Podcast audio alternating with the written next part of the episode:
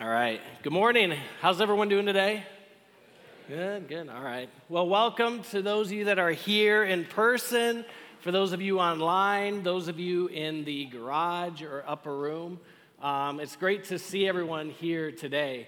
Um, and as was talked about, we're going to talk about justice today, and our, our theme verse is Micah 6 8. Do justice, love mercy, walk with God in humility.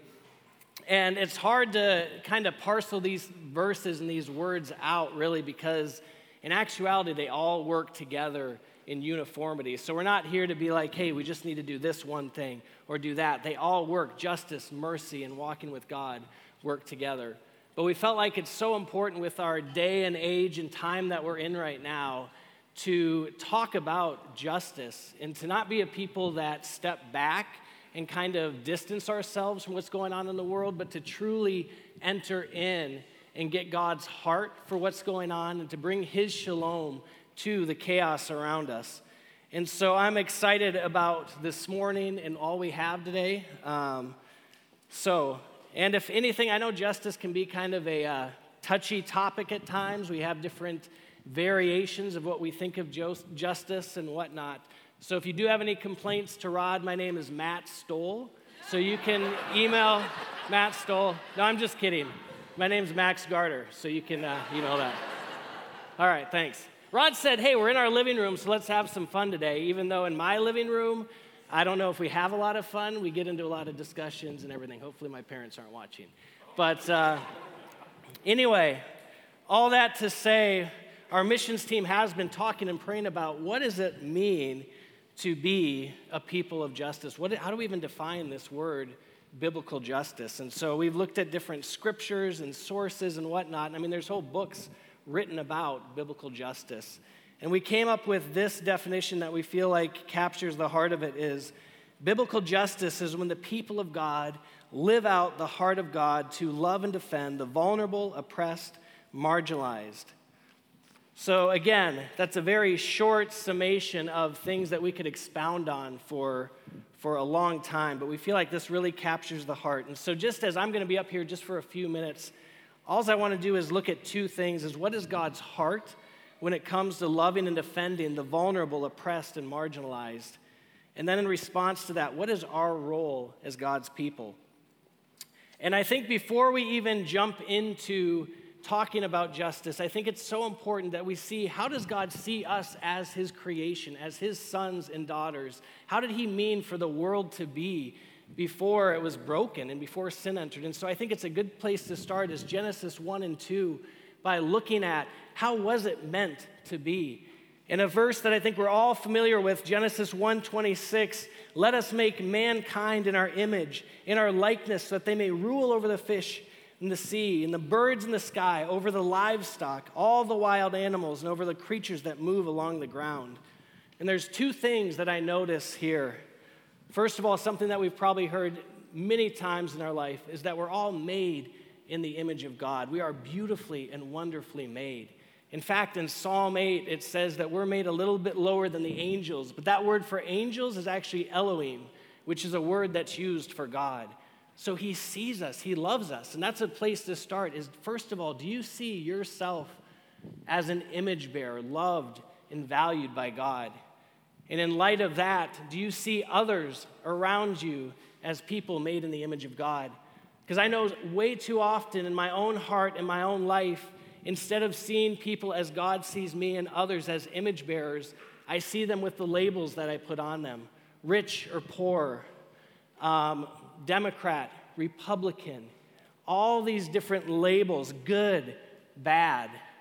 And right away, when I start to label people this way, I create this internal caste system in my own heart that kind of determines I'm going to ter- determine who do I listen to? Who do I value? Who do I care for? And you know what? Who are the people that I don't really need to listen to? Who can I kind of push to the margins or to the sides? And I see that creeping up in my own heart. But I want to be as God is, that He says, I see you as made in my image, first and foremost. What we also see is that it says mankind as a whole is to rule over all the earth, over the living creatures, all creation. There is no mention of ruling over one another, but we were meant to rule together this is how God intended it to be for us to rule together, to display his heart, his character, his nature to the world. But what do we see? Obviously, we know this isn't the world that we live in. By Genesis 3, the world has gone into chaos with, with sin. And by Genesis 4, we have the first murder that takes place with Cain killing Abel. And we see this over and over as right away the inclination of man and women's hearts is to vie for power, to want authority, to push people to the side, to marginalize those that are weaker and less than. And we see this throughout the Old Testament. But what does God do in that? What is his response? So we want to look at God's heart for biblical justice. God raises up the Israelites, who he says, You are the least among the nations, you are a small group of people and he raises them up and he pulls them out of slavery in Egypt and he takes them to this land and he says, In this land, I want you to display who I am. And you're going to do that by following my Torah. And it's the Torah is the first five books of the Bible Genesis, Exodus, Leviticus, Numbers, Deuteronomy. And this word Torah, I think we think of, is, is just this law, in that it's something the Israelites could never live up to, could never really gain or understand fully or live into. But actually, the word Torah also, Torah, not Torah, I keep saying that before, Torah, it sounds like a cheer. Um, the word Torah actually means instruction. And so God was giving the Israelites this instruction as a way to live life and to be a just social and economic structure and treating justly the poor, the vulnerable, the foreigner amongst you, how they are to relate to him and to others, to display that to the world around them. And by following God's instruction, this was their way of worship and displaying to the nations around them who, they, who God is and who God's called and created them to be. Exodus 19:6 says they are a kingdom of priests. They are to priest on behalf of God to the world and the world to God, to show the world what God is like, to infiltrate the cultures of this world that are broken. But as we see through many books of the prophets, instead of the culture being impacted by the Israelites and the people of God, the culture starts to seep in and impact them. The funny thing is, is they keep their religious feasts and festivals. You look at Micah 6, Jeremiah 7, Isaiah 58, just to name a few. They keep doing their religious duties. But God says, you know what? I, I want no part of that. I have want nothing to do with that because you're missing the heart of it. While you are going and gathering together and fasting, you're mistreating the foreigner in your midst. You're oppressing the poor and the marginalized, exploiting the vulnerable and the oppressed. You're holding your religious festivals, and I don't even care about them. In fact, in Zechariah 7, when the people are, uh, people who had been fasting for years, and God says, I don't even care about that anymore. He says, administer true justice, show mercy and compassion to one another. Do not oppress the widow or the fatherless, the foreigner or the poor. Do not plot evil against each other. But it says they wouldn't listen. And because they wouldn't listen, God said, I'm not going to listen to them when they call out to me. And this is pretty serious stuff, and it makes me think of our culture today. There's so many voices speaking to us, telling us certain things. And my question is who are you and who am I listening to? What voices are we listening to?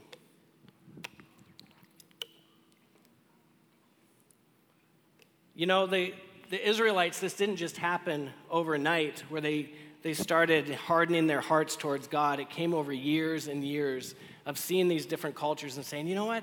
No, I think I want to. I, I want this. I want to strive for this. I want to be this. I want to gain this, rather than seeing God's heart for those around them. So it's imperative in this time and day and age that we listen and hear God's voice. And as we continue to look at God's heart for justice, I think we need to look at who does God identify with so often in the Old Testament. Proverbs 14 says, Whoever oppresses the poor, he mocks his maker. And those that insult the poor also insult their maker. And also, God says In Deuteronomy 10, when he describes himself, 10:17, he says, For the Lord your God is God of gods, Lord of lords, the great, the mighty, the awesome God, who is not partial and shows bribes. He's saying, I am this great, awesome, powerful God. Yet what does he say? Who executes justice for the fatherless and the widow, and loves the sojourner, giving him food and clothing.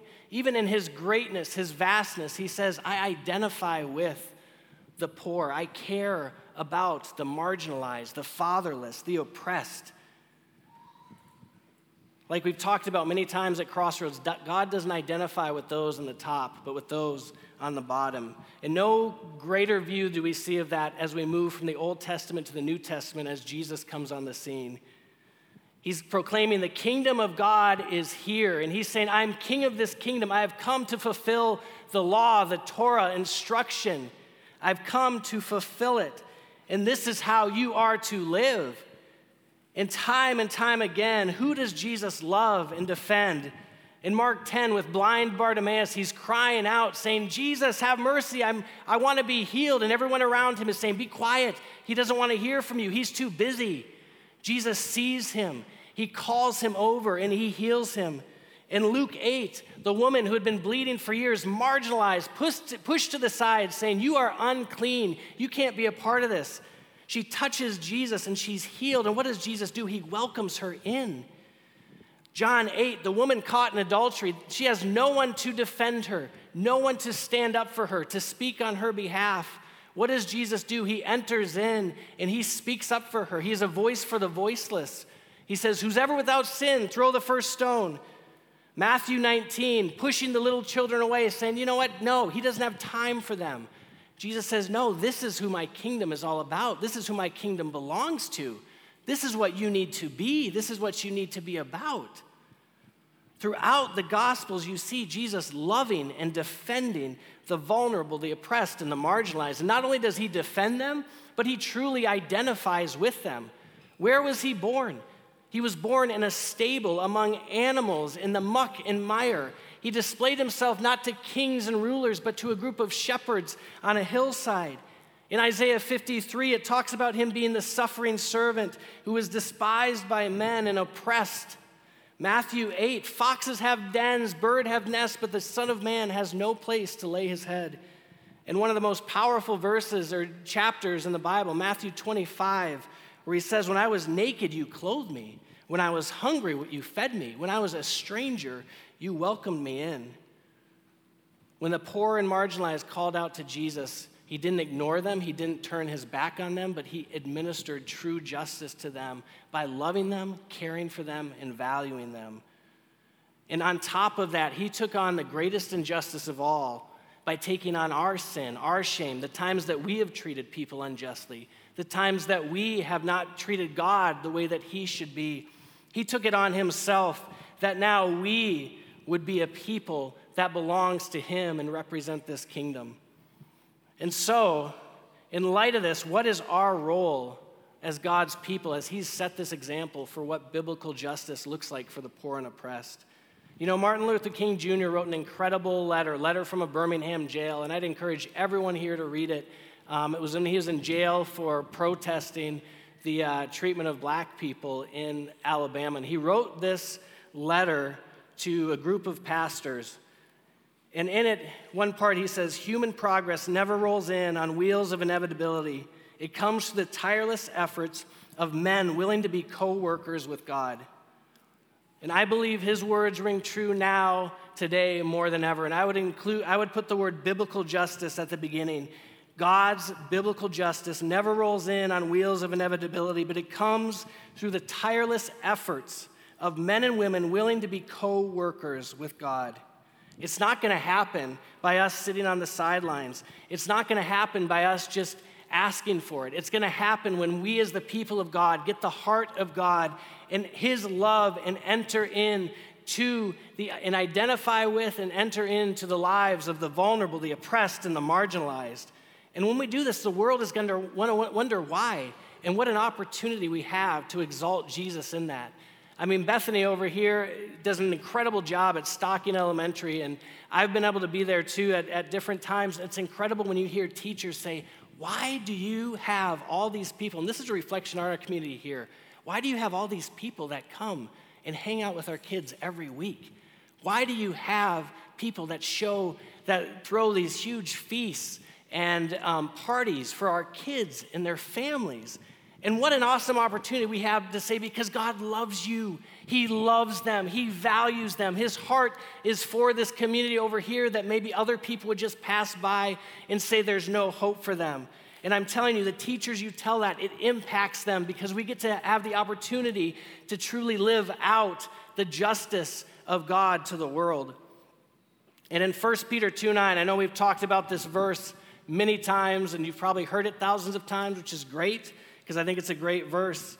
But we are this kingdom of priests. And as a priest, we represent the people to God and God to the people. And as we represent God to the people, we display who He is by the way we live out and care for the marginalized, the poor, the oppressed. This is how we get to show God's heart and His kingdom to the world around us. And the world won't know it unless we're, we're living into this. But we also have the awesome opportunity of representing the people to God. And to do this, we need to have eyes to see and ears that hear. The people that are crying out within our communities, in our nation, in our world, saying, This has been my experience. This is where I've been hurting, where I've been oppressed, where I've been marginalized. It doesn't mean we have to agree with everything they say or everything that they believe about themselves or the world, but we have to listen and hear their voice. When people are calling out and they're talking about the poor and marginalized socioeconomically, when we have racial divides saying, This has been my experience, when we hear people, refugees, and others saying, This is how I've been pushed to the side and marginalized, it's imperative that we listen to them.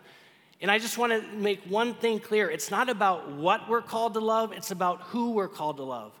Our culture right now is all about what group are you a part of? Are you a part of the Republican group or the Democrat group? Are you a part of this movement or that movement? Are you this and that? Because once we start to place people in different categories, we say, you know what? I don't need to listen to them. I don't need to hear them. I don't love that group. I don't love that ideology. You know what? We're not called to love a Republican or Democrat policy. We're not called to love movements or ideologies. We are called to love God with our whole heart, mind, and soul and love our neighbor who is like ourselves. We need to listen to that and hear that and remember that. Our world has never been more polarized than it is today. What an awesome opportunity we have to be a people that are different, that lean into this and say, you know what? We might be from totally different understandings, but I'm going to hear you. I'm going to see you. I am going to love you, and I'm going to walk with you.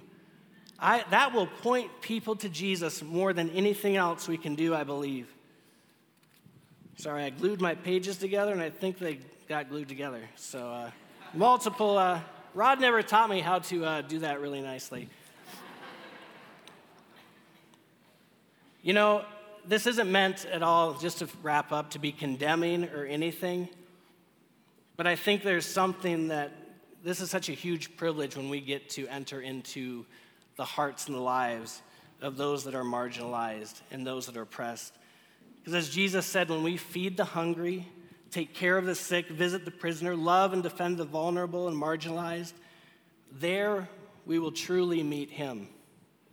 Richard Beck, he's an author, he talks about how he was just struggling in his faith and he ended up leading or signing up to go to a prison jail ministry to do a Bible study once a week. And he shows up, and these guys are like, Hey, what are you here to teach us? You know, what are you going to do? This and that. He said, I'm not here to bring Jesus here. I'm here to meet Jesus here. He's already here, He's working in your midst, and I need more of Jesus in my life. And that's why I need to be here today with you guys. So maybe the reason wants us, God wants us who aren't classified as vulnerable, oppressed, or marginalized to live out biblical justice to others is because in these people, we learn from them and gain more of God's heart. And remember at the end of the day who we truly are and how we are to relate to God. I just want to end with this verse, 1 Corinthians 1. I hope it's very freeing to all of us when it says, Brothers and sisters, think of what you were when you were called. Not many of you were wise by human standards. Not many were influential. Not many were of noble birth. But God chose the foolish things of the world to shame the wise. God chose the weak things of the world to shame the strong. God chose the lowly things of this world, the despised thing, the things that are not, to nullify the things that are, so that no one may boast before him. And let the one who boasts boast in the Lord.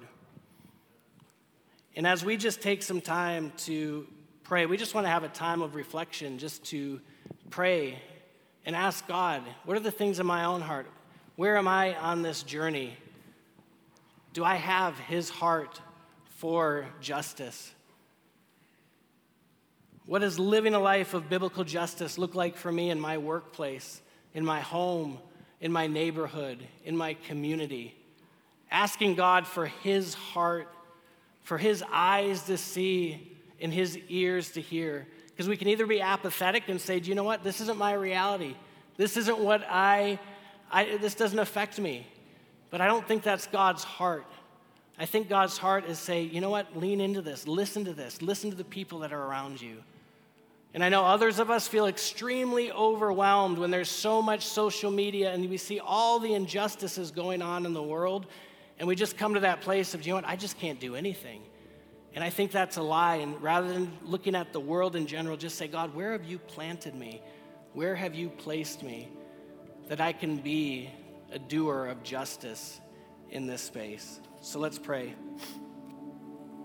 Father, we thank you so much that you love us, that you see us as made in your image, that you value us so much. And what a joy and a privilege it is to be called your sons and daughters and your co laborers, God, the ones that get to work with you to display who you are, your heart for others, Lord, your kingdom. God, you give us such an awesome, weighty responsibility, but you say, I'm going to be with you always, even to the end of the age. You walk with us in these places.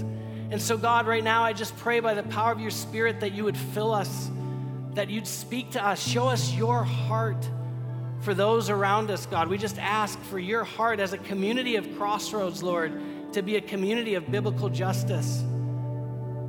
For us individually, Lord, to be a people of justice that love and display who you are to the culture and the world around us, Lord. And we do this that we can boast not in ourselves, but that we can boast in you and in your great name and for who you are and what you've done. We love you, God. We love you, Lord, in Jesus' name. If you're willing, sing this with me as a prayer. Um, Lord, you have my heart, and I will search for your. Jesus, take my life and lead.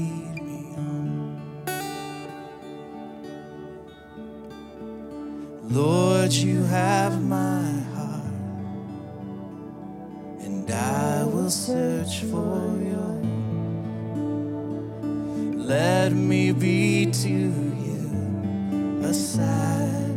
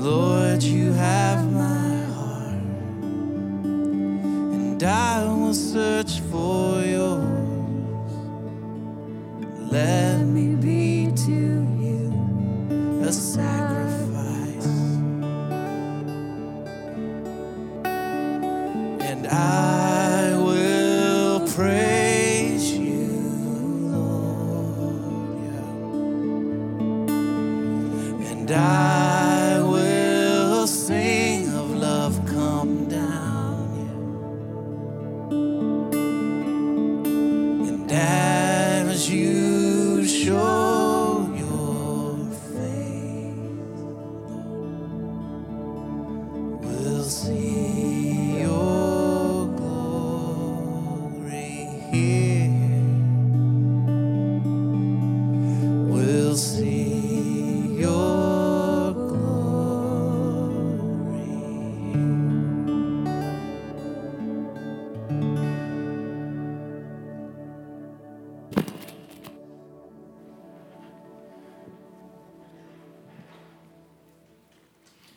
Good morning, Crossroads. Been saying this a little bit more lately, and I'm kind of excited about it. Uh, it makes church really easy. I think we're living in a time that's uh, going to become a bit epic.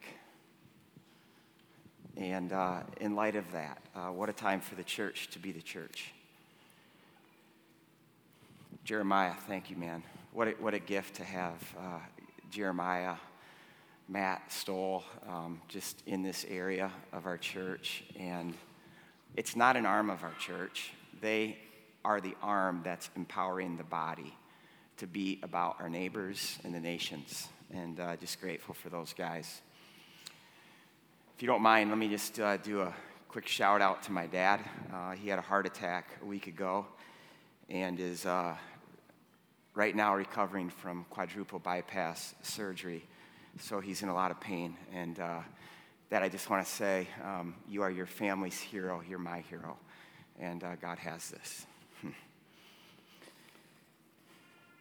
I really think that uh, theme verses have, have served us well. Um, just even hear Jeremiah talk about uh, the one that we had two years ago uh, from 1 Peter 2, verse 9. But you are a chosen people, a holy nation, royal priesthood, God's special possession, uh, declaring the praises of him who brought you out of darkness into his wonderful light. And I think God used that to push uh, who are we, what are we doing here, uh, deeper into to our hearts. Last year, I don't think got as much traction just because COVID and all of that. We might have lost sight of it a little bit, but um, it's still significant. I loved how Brian Robinson, when he preached, I don't know if you noticed what he did there, but he wove t- together uh, 1 Peter 2, verse 9, that theme verse, uh, with last year's theme verse, which is this If anyone claims to be in Christ, he or she must walk as Jesus walked. Wow. um, what, a, what a privilege that God would actually say that we could actually walk the way Jesus walked. Um, this year's theme verse, yes, we're going to have a theme verse this year, uh, is Isaiah 32, verse 2. And let's just look at it right now. Actually, I'll start with verse 1. Uh, that definitely sets it up. See or behold, a king will reign in righteousness, rulers will rule with justice, and each person will be like a shelter from the, from the wind, a refuge from the storm, like streams of water in the desert, in the shade of a great rock in a thirsty land. And uh, so I, I, encourage you to, to tackle this, this verse uh, this year. And there's just a couple of things right now that I'd love to highlight. Uh, first of all, in verse 1, when it talks about a king, what king are we talking about? Christ, of course. That's easy. But then, who are the rulers who rule with justice?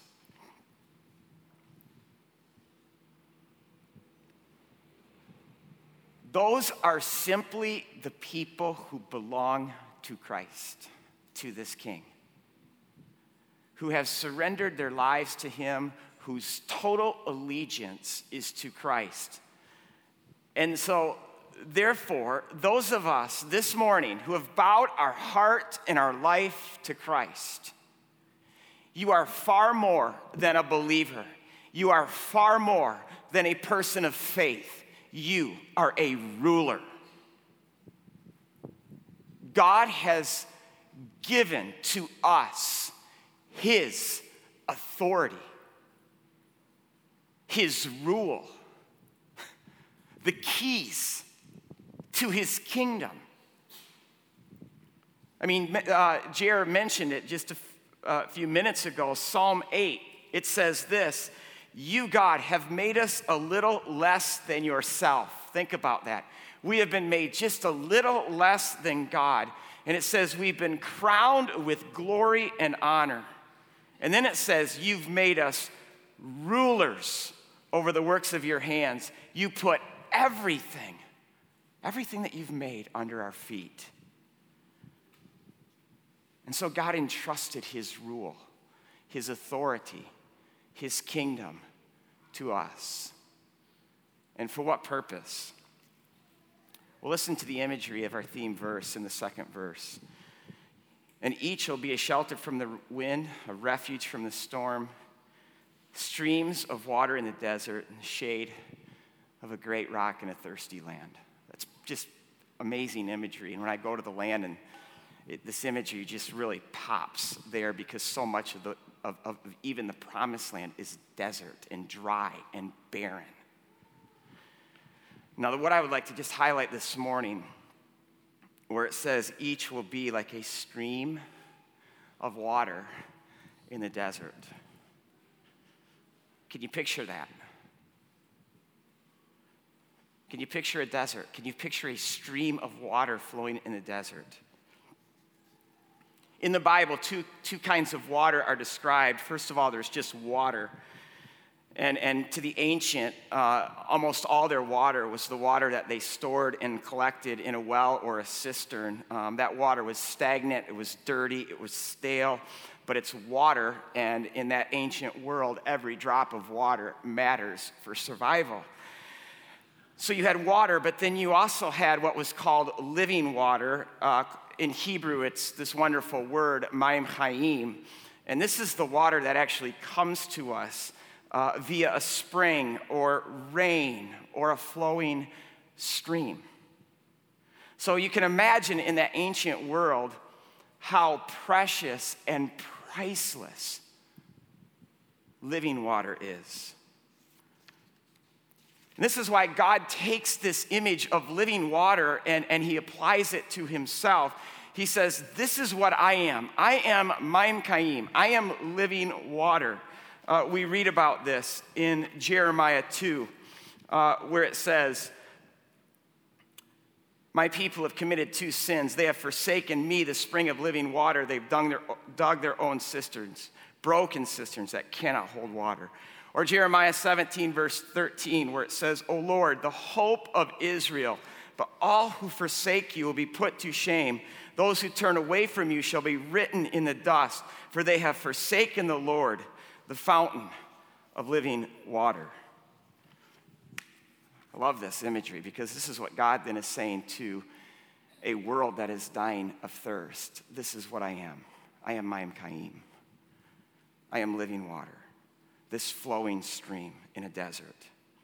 In fact, this is why in the Garden of Eden, God's first home, his first living room, flowing out of that garden are four streams. And these four streams uh, flow out to water the whole earth.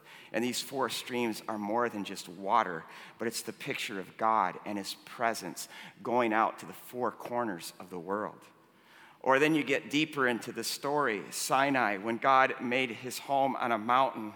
And, and every day in that hot desert, water, water flows from this rock. And people drank this Maim Chaim, this living water. And this was more than just water that they were drinking, but it was God in his presence. When God later in the story makes his home in Jerusalem, and that house is built, and his living room is there, there is this stream called the Gihon, which flows from it. In fact, Gihon means gusher.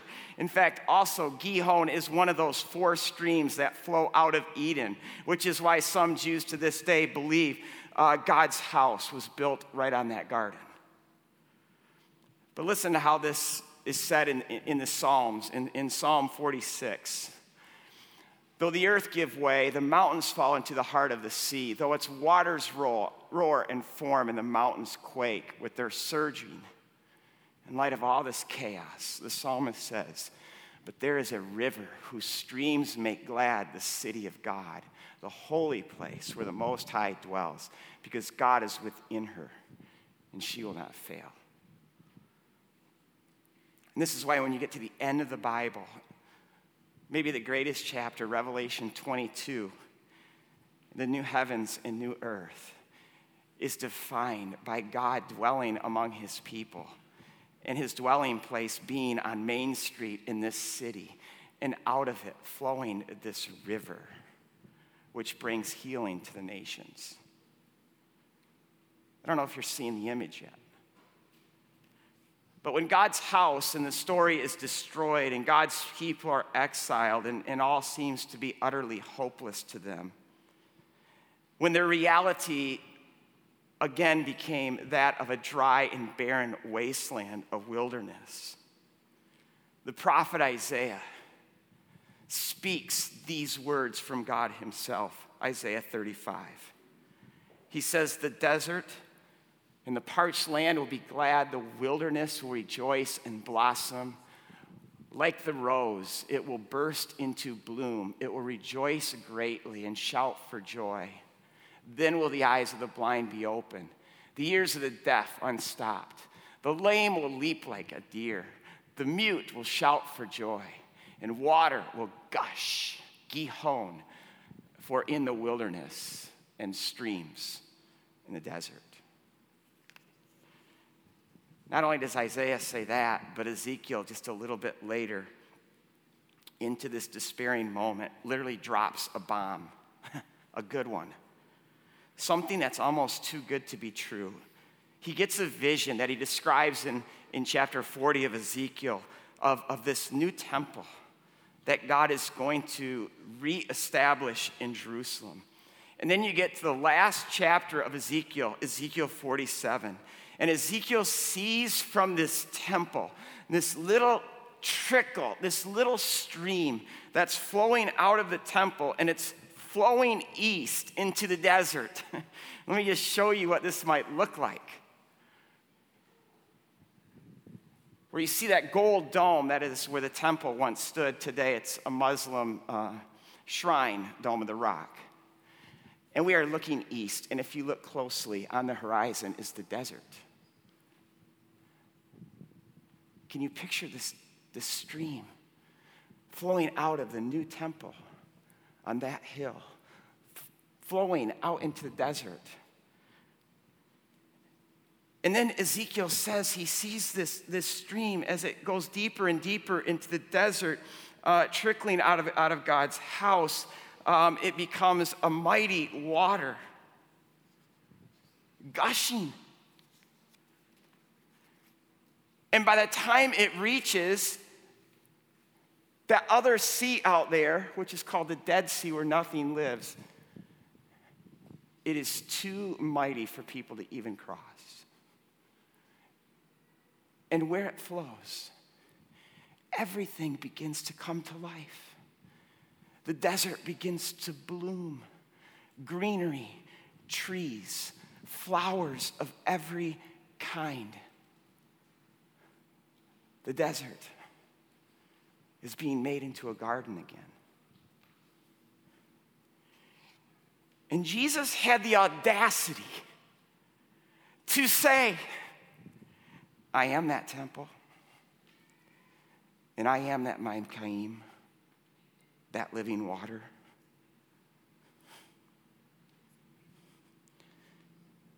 And as my dad sits in his desert in his hospital room right now, as some of you right now sit in your deserts, as we look out more and more on, on a world that is a desert, consider what Jesus said I am living water, Maim Chaim, water that flows from the temple, from the house of God into the desert to turn our desert into Eden.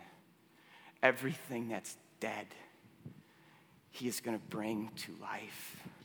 The desert's going to bloom, it's going to flower, it's going to blossom. And do you know what Isaiah 32 says? We are that river. We are this temple. It says each one will be like a stream of living water in the desert. Each, each, hear that, each one. Not pastors, not paid clergy. Every single one of us will be a stream of Maim Chaim flowing in the desert.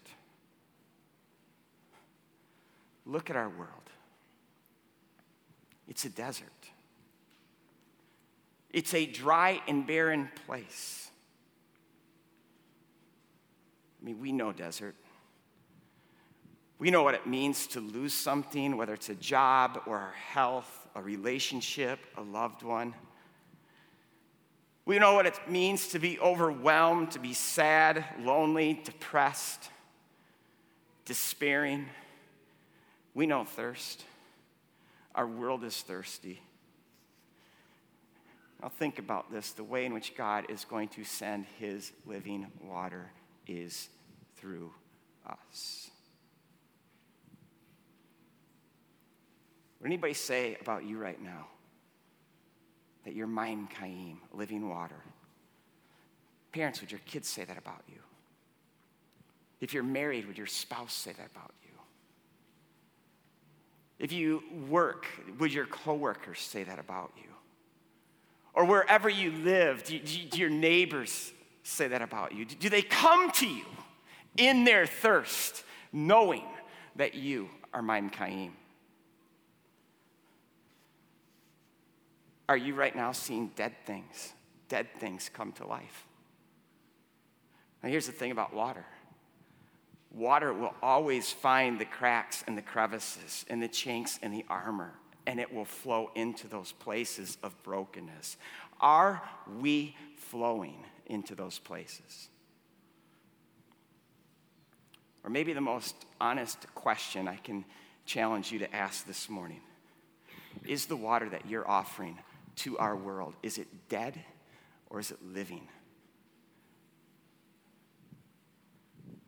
Jesus said, If anyone is thirsty, let him come to me and drink.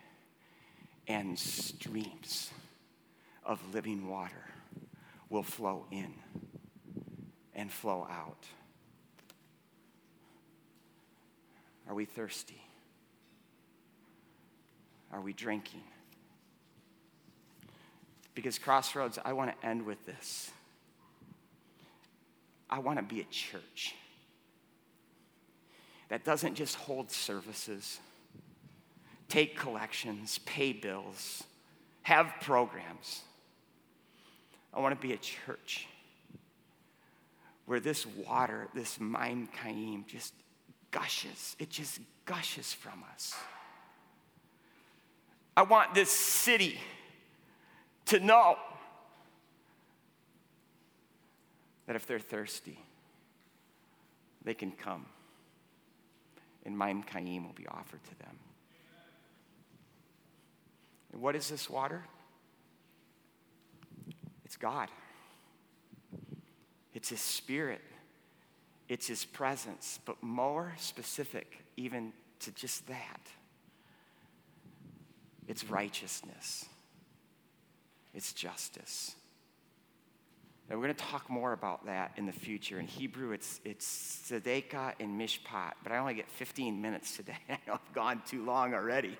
Um, but let me just end with the prophet Amos's words from Amos 5, verse 24, where he says, Let justice roll down like waters, and righteousness like an ever flowing stream. This is a word to every person who's sitting here today, to every person who is listening right now. Each, each one will be like a stream of Maim Chaim in the desert. God, would you please fill us with your spirit, with all of your Maim Chaim, that your Maim Chaim would flow in us and out of us and that we would not be a church that retreats from the desert or taps out from hard places. But God, that we'd be a church that moves towards, that we'd be streams of water flowing into the desert for your, for your name's sake. In Jesus' name, amen. Again, what does this look like? especially in non churchy terms? What does it look like 24 7, 365? God flowing into us, God flowing out of us. Well, I uh, want to show you two guys uh, who are dear friends of mine, Wade and Dustin Vuktavine, who've been coming across from, from the very beginning. And like our church, they've been on this journey.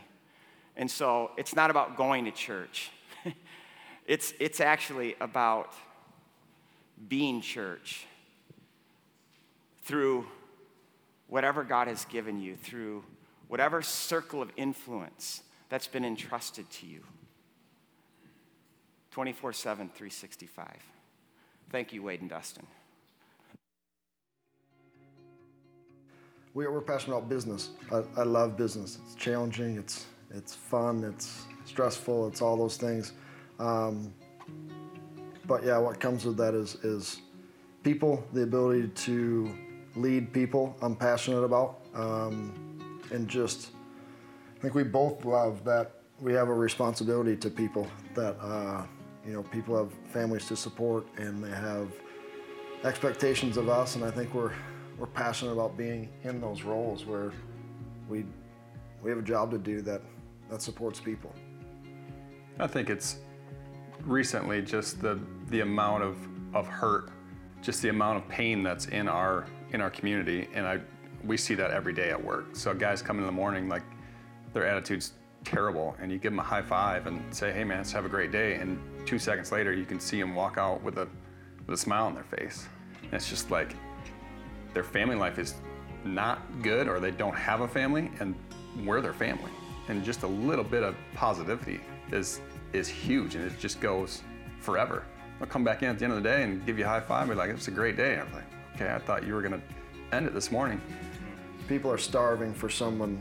People are starting, starving for leadership, right? They're, they're starving for positive energy. They're starving for um, influence, right? And I, I feel like I fail 95% of the time, but on the days where I get it right and I can, you know, I get to bring, whether it's just positive energy or on my favorite days where I get to tell someone about Jesus and, and I, I had it a couple times this week where someone was going, two different people were going through some tough stuff, right? And I, we talked about it, we talked about it, we talked about it, and I ended the conversation. I said, "Hey, you've worked for us for long enough to know where this is going. I don't see a solution to this problem without Jesus." It's really difficult, and I'm glad that we keep doing it, right? And we know there's a 99% chance that this guy is going to work for three days and disappear. And every one of our guys is going to say, "Why did you hire this guy? He he can't do anything." But we'll we'll continue to do it because it's it's the right thing to do. And there's a few guys that are with us, right? That they have changed their life because we gave them a shot. And it goes back to doing things God God's way works, right? So I'm thinking about one of our one of our best foremen. He was, I think he was on drugs at the initial interview, and I said, "I'll hire you, but you're probably not going to last more than two days. And he's been with us for seven years, and he's he's killing it, right? And so he, he's cleaned his he's cleaned up his life. He's he's doing really well. And so yeah, there's a hundred that don't, but the one or two or five or ten or however many it is that do um, make it worth it. What Jesus would do in each situation, it's easy to say. Jesus wouldn't tell someone that they had 10 yards of stone when there was really seven yards of stone.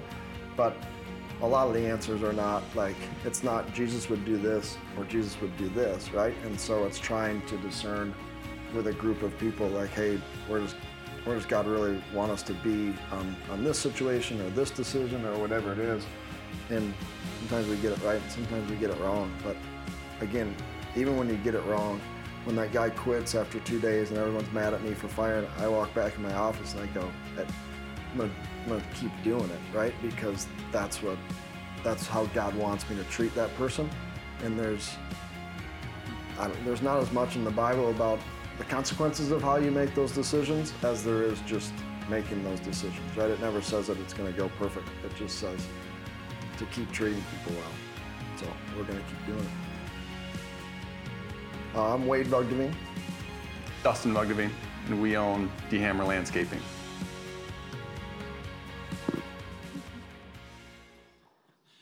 Yeah. Yeah, that's- yeah, we can you do can- that. yeah. Absolutely. They're probably here online. So Um, so you guys might know us or you might not, but I want to just do a quick introduction so you know who's talking up here. I'm Bethany Hicks, and I get to work as a part of the missions team, mostly in the public schools, but really doing a lot in the city. Um, and I have the amazing privilege and pleasure of hanging out with Steve up here, Steve Van Poolen, our executive pastor. Um, and I really just want to kind of interview him for you guys. So those of you at home, pretend like we're at your kitchen table with you. Hang out with us for a minute. Um, you guys here, you get to just look at us. So, um, so Steve, um, you know, we're talking about biblical justice, and I see you as a representative of our staff, of our elders, and I just would really love to know why are you, why are, why are we as Crossroads passionate about biblical justice? thanks, Bethany. And uh, thanks, Rod, Jeremiah, and the team. Thank you, family, for. Uh, I, I love on any Sunday at Crossroads uh, just how you're all leaning in. I know Matt kind of apologized that Mission stole the morning, but I feel like I saw from the back everybody kind of scooch to the edge of their seat, and I love that about this family. So thank you, all of us gathered. Um, when I was thinking about being up here and asking that question, I reflected back on, uh, I was thinking about the definition and the idea of God's heart. And when I read the Bible for the first time all the way through, I couldn't help but see this theme that I'd kept hearing about, about God's ways and this path that He had. Um, uh, one of my favorite Psalms, you know, the psalmist says, uh, Show me your ways, teach me your paths, guide me in your truth. Uh, Proverbs, the opening chapters of Proverbs, talk all about these ways and this path. And, um, and I know I'm all over the scripture, but that's kind of what our middle name is, right? But uh, at the end of uh, Moses' speech in Deuteronomy, he basically says, as he's unpacking God's ways to the people before he hands off leadership to Joshua, and he says, right in, it's, uh, it's in chapter 30, I don't know the exact verse, but it's choose life. He, God basically says that these ways, these paths, these ways that we treat and see each other, that's life. And for me, it was, uh, it was totally paradigm shifting because I, I think I always thought about doing things for others as a burden. I always thought of it as it's like a task that I have to do, something I'm told to do that my parents tell me I have to do, or something like that. But God makes it very clear, and Jesus says it too, right? He's like, I've come that you'd have life and life to the full. My example is life, life to the full. And I've, I think for this church and for me personally, walking this out is life. I mean, this is the joy. This is where we get to experience it. If, if we're not, if we're holding back, we're actually not being who God made us to be. Yeah, definitely. And um, one of the really, one of the most fun parts of our jobs, I would say, is seeing all of you doing that, right? And I Yeah. see Steve, you know, meeting with businessmen, meeting with all these different people who um, he, he gets to challenge them and then they get to, to live it out. It's not just us on a stage, right? Um, so, kind of in light of that, um, how do you see Crossroads living this out? Like, have, have you seen examples of that? Um, tell me about how you see the body, the staff, all anyone living out biblical justice. Yeah. Um, I think those that know me or know my vantage point often talk about the fact that I get to be kind of, I talk about being pastor of organizational health, or I try to be around Crossroads. So, um, a lot of question I, I get asked all the time is what is Crossroads doing with this or with that? And uh, particularly if that's someone from Crossroads, usually I'll ask them back, what are you doing? And it helps us understand, and something I've said to people all the time there's very little impact or change. There's very little we can do as an organization of Crossroads at the end of the day. Um, but the thing that is powerful is all of you, the each that Rod talked about. The thing that's powerful And it's cool is I get to hear the stories, but I know we can live into this further and further. We can choose this life that God's got for us. But it's that difference between what I can do as executive pastor at Crossroads, but what you all get to do um, is amazing. And that's what changes a city. That's what renews a city. That's what impacts the world is this whole body, the people online, the people are going to come to the 11 gathering, living it out day by day and choosing that life. Yeah, certainly. And I, I think one kind of important note to make there, um, you know, you see me up here talking about my passion. You see me talking about kids, about stocking. Um, but I know that you guys don't all have that passion, that talent, and I love that. so I hope you never hear me talking about that thinking, oh, I have to do that because of a duty. I want you to know that you are in a sphere of influence. You have certain passions, you have certain giftings. So if stocking's not for you, please don't come volunteer. Find what does work for, for what God has put inside of you. You're probably already doing it. And you just get to step further into that with each day and ask God to continue to help you. So, um, just want to encourage you in that, that we don't want one specific pigeonholed thing. Sometimes it might seem like that because we're just so excited. Um, but we just love that each of you is on your own street corner. Um, so, heads up, we're going to get ready to do communion. So, if you're at home, get your elements ready. Um, and anyone else, yeah. Um, but in light of communion and in light of just you know, scripture, I did want to ask Steve one more question. Um, just what do you go back to? What do you center yourself on to remember that Jesus ultimately is the reason for, for living out biblical justice? Yeah. And I'll get to that. I think there's a piece of it that starts, and, and oddly enough, I was actually in that Amos text this morning uh, that Rod mentioned in my read through. And repeatedly, there's this call to seek God, seek God. And that piece is for all of us as we seek God. He will show us what it looks like for us in our story to live it out, whether it's stocking or something else.